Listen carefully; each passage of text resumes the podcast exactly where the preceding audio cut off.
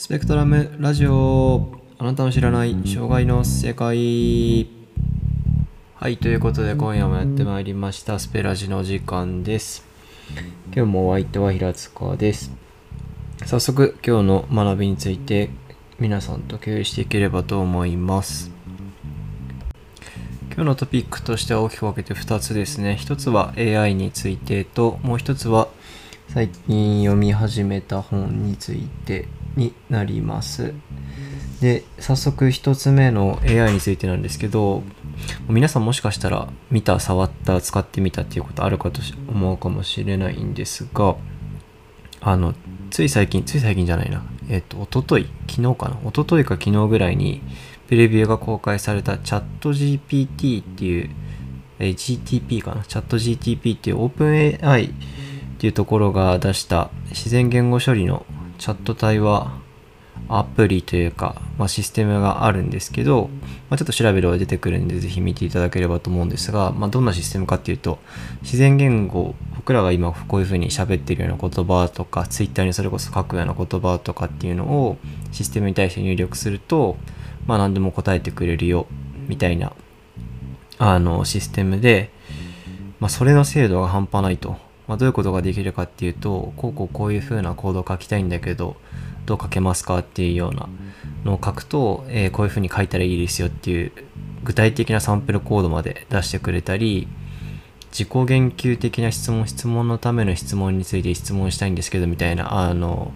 単純にワードだけじゃなくてコンテキストまで解析した上で、えー、それについて回答してくれたり、まあいろんなこと、いろんなことができるっていうか、人間同士が会話するのと同じような感覚で、機械と人間が対話することができるような、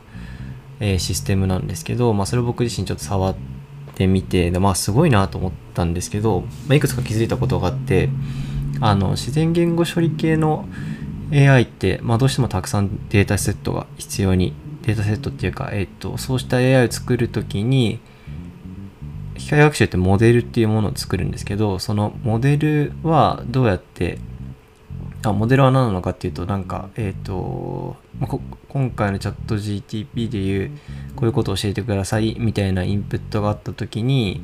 いろいろこう、解釈をして返すコアになる部分がモデルになるんですけど、そのモデルをどうやって作るかっていうと、まあ、いろんな、え、テキスト情報とかっていうのを機械が理解できるような形に変換しつつ勉強させてあげるみたいなのが、まあ、すごく乱暴にはそういったことをやるんですが、えー、そこそういういろんなデータいろんなテキスト情報を食べさせてモデルを作るっていうのを考えた時にどうしてもデータって偏りが出るんですよ。どういうことかっていうとこのチャット GTP 触って分かったのは、コードとか、えっ、ー、と、他なんだろうな、まあ、ネット上によくあるような話、ネット上にすごく、えー、広く、えー、たくさんウェブサイトが公開されているような情報って、まあ結構精度よく出してくれるですけど、一方で、じゃあ、障害福祉に関して、日本の、えー、明治維新頃の、えー、初期アメリカに渡米してたような人物名について教えてください。田中藤丸とかですね。に教えてくださいとかっていうのを書くと、すいません、よくわかりませんでしたとか、あの、律令時代に障害者の、あの、税控除制度があったって聞いたんだけど、それって本当みたいなのを入れても、ちょっとわかんないですねっていうのが返ってきたりとか、まあ、あと、行動分析系の大体行動文化強化とか、えー、なんだろうな、強化と罰についてとか、弱化シートはとか、あ弱化強化あたりはまあ割といい形で返ってきた気がするんですけど、まあ、あの、答えられる部分と答えられない部分っていうのは結構如実に出てきていて、でそこから考えるとやっぱり何て言うんですかね、えー、っと、世界広しといえども、インターネット上でよくよくこう語られていることと語られていないことっていうのが割とたくさんあるんだなっていう部分が、まあ、AI を通じて分かるっていうのもなんかまた面白いなっていうふうに思ったのが一つ気づきでした。で、そこに絡めてなんですけど、この自然言語処理をさせる機械学習モデルとか AI を作るときって、まあ、本当に膨大なあのテキストデータ必要になるんですよ。で、どうやって集めたのかなと思って気になって調べたんですけど、えっ、ー、と、このモデルを作ったその OpenAI っていうところがまた同じくアメリカにある非営利団体のコモンクロールっていうちょっと発音が怪しいですがコモンクロールっていう団体からデータセットを買って、まあ、それをベースに学習させましたみたいな記事を見つけたんですけどじゃあそのコモンクロールがどうやってデータをたくさん集めてきたのかっていうと彼だってあの Google のインデックスと同じようにあ Google のインデックスっていうのは Google 検索すると検索結果たくさん出てくると思うんですがあれってなんで出てくるかっていうと Google っていうブラ検索エンジンが世界中に広がっあ世界中に公開されているウェブサイトをこういろいろ見つけに行ってそれを何て言うんですかね。あの保存しといてこういう検索ワードが来た時にこういう記事を見せるみたいなのをあのそういう仕組みを作ってるから見れるんですけどその監視に行くのに監視監視っていうかウェブページを探させに行くクローラーっていうボットがいるんですね。でそのボットと同じようなものをそのコモンクローラーっていうところがコモンクロールっていうところが作っていてで彼らも Google がその検索あのウェブサイトを探しに行くのと同じような方法で世界中に公開されているウェブページっていうものをクローリングしながら、えテキストデータを集めてきてデータセットとして、まあ、他の団体に提供していたりする。っていうようなあのことをやっていてそうなってくると気になってくるのが著作権ですよね。あの普通にコード書いてる時もスクレーピングとかってあのまあ物によっては利用規約とかであのこのウェブサイトで公開されている情報、まあ、コピーライト皆さんあのウェブページ見た時一番下までスクロールして一番下フッター部分見ていただくとあのクリあの C, C マークというかコピーライトマークがついてるの見たことあるかと思うんですけど、まあ、ああいうのがついてるので、まあ、ネット上に公開されているものといえど著作物っていうふうに言われるようなものが、まあ、普通にあるっていうものを考えた時にじゃあそのクローラーを使ってウェブページからたくさんテキスト情報を持ってきました。でその持ってきたデータっていうのをもとに、えー、モデルを作りました。でそのモデルを使って、えー、何か商用利用っていうか、え、ビジネスをしますってなった時に元のそもそも一番最初のその AI を作る部分で使ったデータセットっていうところをそのクローラー経営で取ってきて使うのって著作権的に問題ないのかなっていうのが普通に気になったんですよ。で、そこって調べてみたら意外と面白いことが分かって、一つは、えっと、アメリカの場合だと、その著作権に関してフェアユースっていうような考え方があるみたいで、仮にえっ、と、公開されている著作物であっても、こここういう理由の時には、えっ、と、著作者の許諾なしに利用することができますよ、みたいなルールが、あれは、なんか条文で決まってるっていうよりかは、判例というか、そういう判例が出たみたいなところで決まってるのかなっていう感じだったんですけど、なんかそういったところの観点で、えー、著作者の許諾なしに、そうしたものを使える可能性があると。でそういったところに乗っ取りながら、クロあのクローラーが集めてきたテキストデータを使うこと自体は、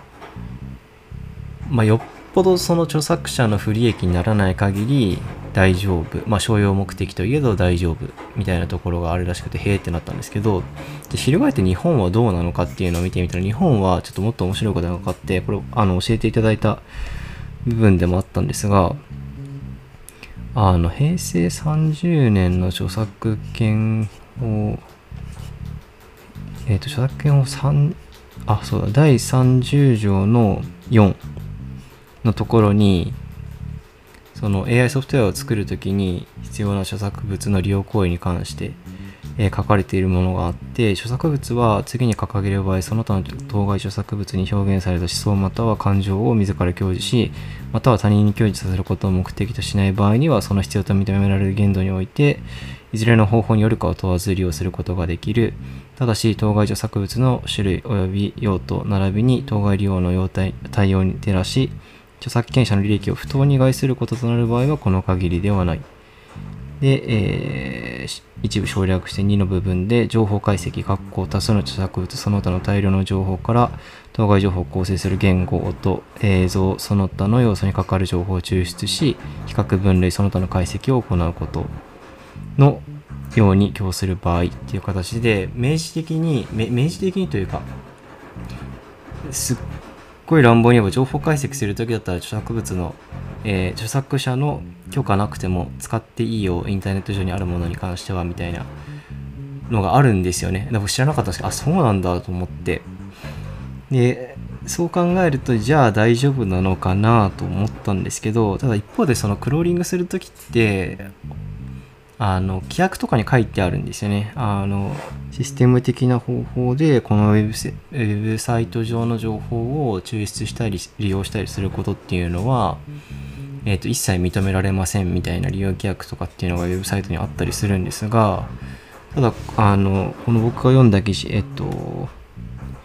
こだっけかな。トーリア、読み方っていうのが、ストーリア法律事務所さんが、あすごくいい記事出してて、勉強になるなと思ってたんで、ぜひ、あの、皆さんも見ていただければと思うんですが、えそこのところで書かれてたのは、仮にそういう利用規約があったとしても、おそらく、えっ、ー、と、この第30条の4に照らし合わせると、その規約自体が、えっ、ー、と、法律に反する形になるので無効になるんじゃないかみたいな形で書かれていて、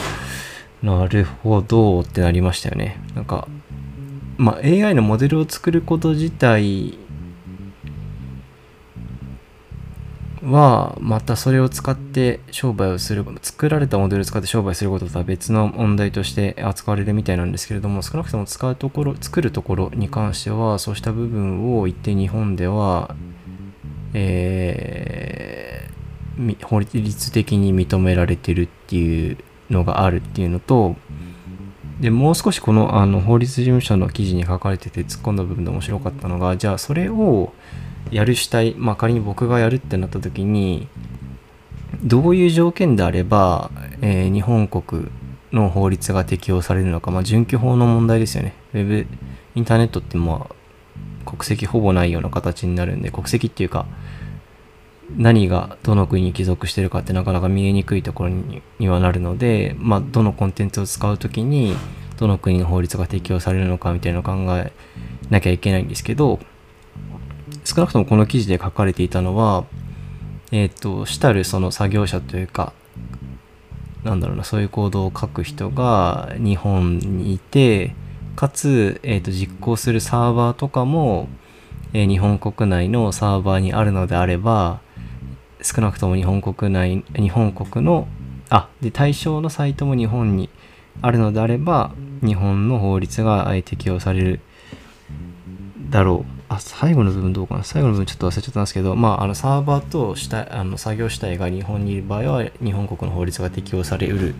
みたいな部分が書かれていて、あ、そうなんサーバーの場所も関係あるんだなっていうのがまた面白かったですよね。あの、システム作って、えっ、ー、と、皆さんが見える形にするときって、あの、まあ、あの、なんていうんですかね、ソースコードをいろいろごちゃごちゃ書いて、その後、まあ、サーバーっていう場所に置かなきゃいけないんですけど最近ってそのサーバーをこう物理的にドンと箱みたいなのを置いてそこからこう世界中に向けてコンテンツを発信していきますっていうような形じゃなくて、あの、いわゆるクラウドっていうような形で、世界中のどっかのサーバーに自社のデータを置いて、そこからまあ配信するっていうような形態を取るんですが、その時ってリージョンっていう形で選べるんですね。どこの国のサーバーにあなたのアプリケーション置きますかっていうのを選べて、まあ大概はその利用者のところに近いサーバーに置いてあげるのがいいんですけど、なんかそうするとこれまで、あの、まあ、値段で決めてたり、あの、利用者の距離で決めてたりみたいな。まあ、あとは、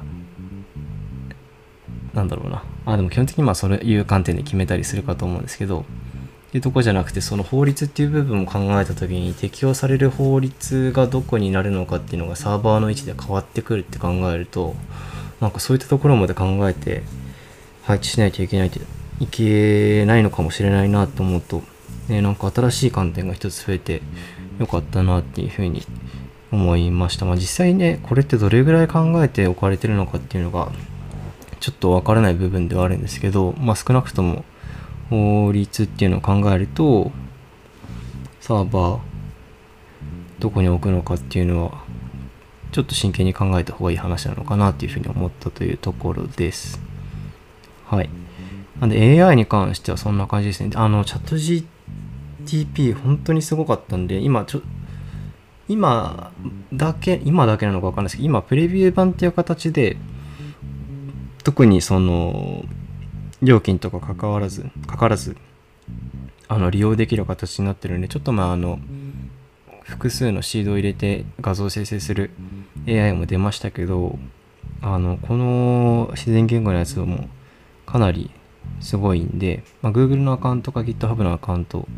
があれば触れるものにはなるんで、ぜひあの触ってみていただきたいなというふうに思います。はい。それでもう一点は、新しく読み進めた本の話ですね。まあ、新しく読み進めた本、何読んでるかっていうと、ちょっと古い本なんですけど、1981年に出された本で、翻訳が、もうちょっと後かな。翻訳されて出版されたのが、1986年か。もともとの本が1980年、81年で、翻訳書が1986に出された本の、えー、A History of Modern Psychology サードエディション。現代心理学の歴史っていう本なんですけど、今これをあのちょうど読み始めて、イントロダクションが終わったぐらい、まあ、まだまだ最初の部分なんですが、いやまあまさに、まさにというか、あの、いい本に巡り会えたなっていう話で、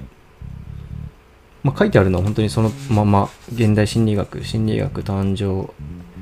から、えー、ちょうど100年ぐらいの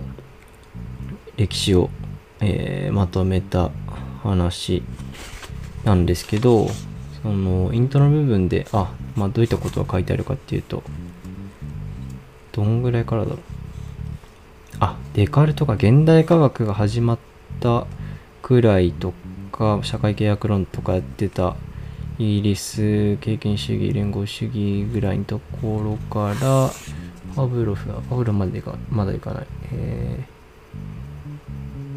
ー、実験心理学が来て、えー、ブントとかが来て、えー、構成主義が来て機能主義ダーウィンが来てホールトンが来てスペンサーが来てスタンレーホールが来て、えー、シカゴ学科デューイとかが来て、えー、パブロフワトソン好きなも来んのかな？好きな好きなまだですね。あ、好きな来てますね。好きな来て、ゲシュタルト心理学が来て、あ、またフロイトやるのか。フロイトの部分、ちょっと戻ってフロイトとかやって、ユングやって、アドラーもやって、